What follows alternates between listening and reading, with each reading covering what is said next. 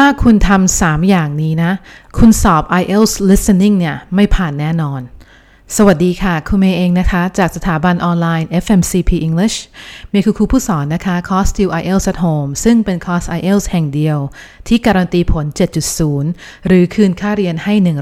100%ในวันนี้นะเมย์จะมาให้ดูนะคะ3อย่างที่จะเป็นอุปสรรคในการที่จะสอบ IELTS listening เนี่ยให้ผ่านเกณฑ์ นะไม่ว่าจะเป็นเกณฑ์ minimum requirement นะคะ ขั้นต่ำหรือไม่ก็เป็นตัว overall มาดูกันเลยนะ อย่างแรกนะคะก็คือการที่นักเรียนคิดว่าจะต้องฟังออก 100%ถึงจะทำข้อสอบนี้ได้ ไม่ใช่เลยนะคะ การที่คุณจะสามารถทำแบนที่ต้องการในส่วนของ listening เนี่ย มันไม่จำเป็นเลยว่าคุณจะต้องฟังให้เข้าใจ 100% มันมีข้อผิดได้บ้างนะคะ ขนาดคนที่ทำคนที่ทำคะแนนได้ 8 9 เนี่ยเขายังผิดได้หลายข้อเลยนะเขาก็ยังสามารถที่จะได้แบนระดับนั้น ดังนั้นเนี่ยลดความ perfection ลดความคิดที่ว่าตัวเองต้อง perfect ต้องฟังได้ทุกอย่าง เพราะว่ามันเป็นความกดดันที่มันไม่ใช่ของจริงแล้วก็มันไม่ได้ช่วยเราเลยนะคะ เพราะว่าเวลาที่เราฝึกฟังเนี่ย โดยเฉพาะถ้าใครไม่ได้ฝึกฟังเนี่ยต้องฝึกนะ ไม่ใช่อยู่ดีๆ แล้วไปทำข้อสอบ IELTS นะคะเฟลแน่นอน ต้องฝึกฟังค่ะ ฟังมันคือทักษะ ถ้าฝึกฟังแล้วรู้สึกว่า โอ้ยทำไมเรายังฟังคนนี้ไม่ออกเลย หรือทำไมเรายังฟังคลิปคนนั้นไม่ออก นี่มันเรื่องธรรมดาค่ะ เพราะว่าขณะคนเจ้าของภาษาเนี่ยเขายังมีปัญหาในการฟังสำเนียงที่มันแตกต่างออกไป หน้าที่ของเราตอนฝึกเนี่ยนะคะ ตอนที่ฝึกทักษะเนี่ยก็คือพยายามเข้าใจการออกเสียงของเจ้าของภาษาให้มากที่สุด แต่ไม่ใช่ทุกคำไม่ใช่ทุกประโยค ดังนั้นเนี่ยข้อหนึ่งนะคะสำคัญมากลดความ perfection ลดความคิดที่ว่าต้องฟังให้ได้ทุกอย่าง บอกตัวเองว่าแค่ฟังได้ประมาณ 60-70%เนี่ยก็สุดยอดแล้วล่ะนะคะ ข้อ 2 ห่วงหน้าพวงหลัง คือมันก็ต้องมีบ้างเนาะเวลาที่เจอนะคะ โจทย์ที่เราฟังไม่ทัน ก็ข้อสอบ IELTS ของ listening เนี่ยเขาเปิดให้แค่ให้แค่ครั้งเดียวเท่านั้นใช่ไหมดังนั้นเนี่ยเวลาที่เขาเปิดให้ฟังแล้วแล้วเราจับคำตอบไม่ได้เนี่ยทำยังไง ก็ประการแรกเลยอย่าเว้นว่างนะคะ ประการที่ 2 ก็คือตอบเต็มความสามารถแล้วไปต่อ แล้วเวลาที่เราไปข้อต่อไปเนี่ยไม่ใช่มากังวล กับข้อที่เราฟังไม่ทันอยู่นะ ข้อนั้นก็คือถือว่าทิ้งไปเลยนะคะ เพราะว่าครูเมย์บอกแล้วไง ไม่จำเป็นต้องถูกทุกข้อถึงจะสามารถทำแบรนด์ที่ต้องการได้ โดยเฉพาะถ้าคุณต้องการ 7.0 เนี่ยนะคะ คุณผิดได้เยอะเลยแหละ ก็เลยไม่ต้องกังวลนะคะ เวลาเจอข้อต่อไปก็ทำให้ทุกอย่างมันใหม่หมดก็คือโฟกัสที่ข้อนั้น ไม่ต้องพวงถึง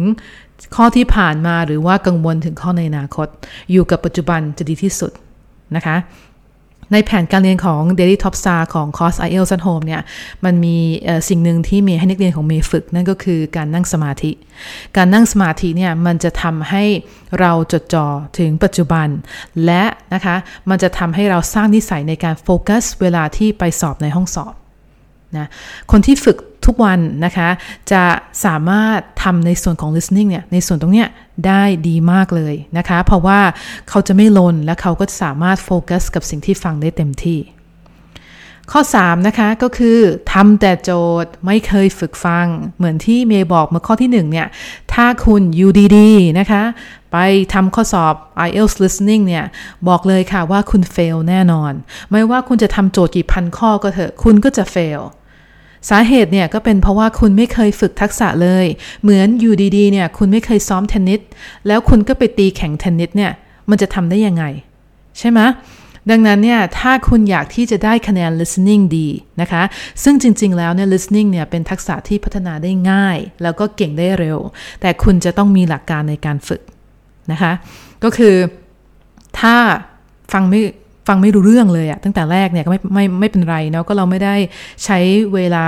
รอบตัวกับภาษาอังกฤษสักเท่าไหร่ ก็ไปปรับพื้นฐานก่อนในคอร์ส listening at home listening at home เนี่ยจะมี 4 ระดับเลยนะคะ ตั้งแต่ฟังนิทานจนกระทั่งถึงฟังสุนทรพจน์โอบามาปรับพื้นฐานตรงนั้น และฝึกฟังนะคะในแผนการเรียน Daily Top Star ทุกวัน พอทักษะของเราแน่นขึ้นนะคะ 80%ของข้อสอบก็คือทักษะแหละ แล้วอีก 20%ก็คือเทคนิคที่เมย์จะสอนในคลาสนะคะ ว่าเวลาโจทย์มาแบบนี้ให้มองยังไง 2ออย่างทั้งทักษะเทคนิคบวกกัน คุณก็จะสามารถทำ listening ได้ง่ายเลยนะคะเเรื่องของด่าน listening เนี่ยก็จะไม่ยากอย่างที่คิดอีกต่อไปนะเอา 3 อย่างนี้นะคะ เอาไปศึกษานะแล้วก็เรียนรู้วิธีการเตรียมสอบอย่างถูกต้องว่าว่าจะต้องทำยังไง นะคะ แล้วอย่าลืมนะว่าด้านล่างนะคะ ด้าน description เนี่ย มีลิงก์นะคะคลาสเรียนฟรีที่คุณสามารถที่จะเข้าร่วมติวได้เลยนะ ในคลาสฟรีเนี่ยเรารับนักเรียนจำนวนจำกัดเท่านั้น ถ้าคุณสนใจที่จะพัฒนาทักษะนะคะ เรื่องของ การสอบ IELTS เนี่ยมากขึ้นแล้วก็อยากทำคะแนนที่คุณต้องการสักทีเนี่ยก็ให้คลิกที่ลิงก์นะคะ จองสิทธิ์เรียนฟรี แล้วก็ไปเจอกันในคลาสเลยนะคะ เดี๋ยวเจอกันใน IELTS at Home นะคะ สวัสดีค่ะ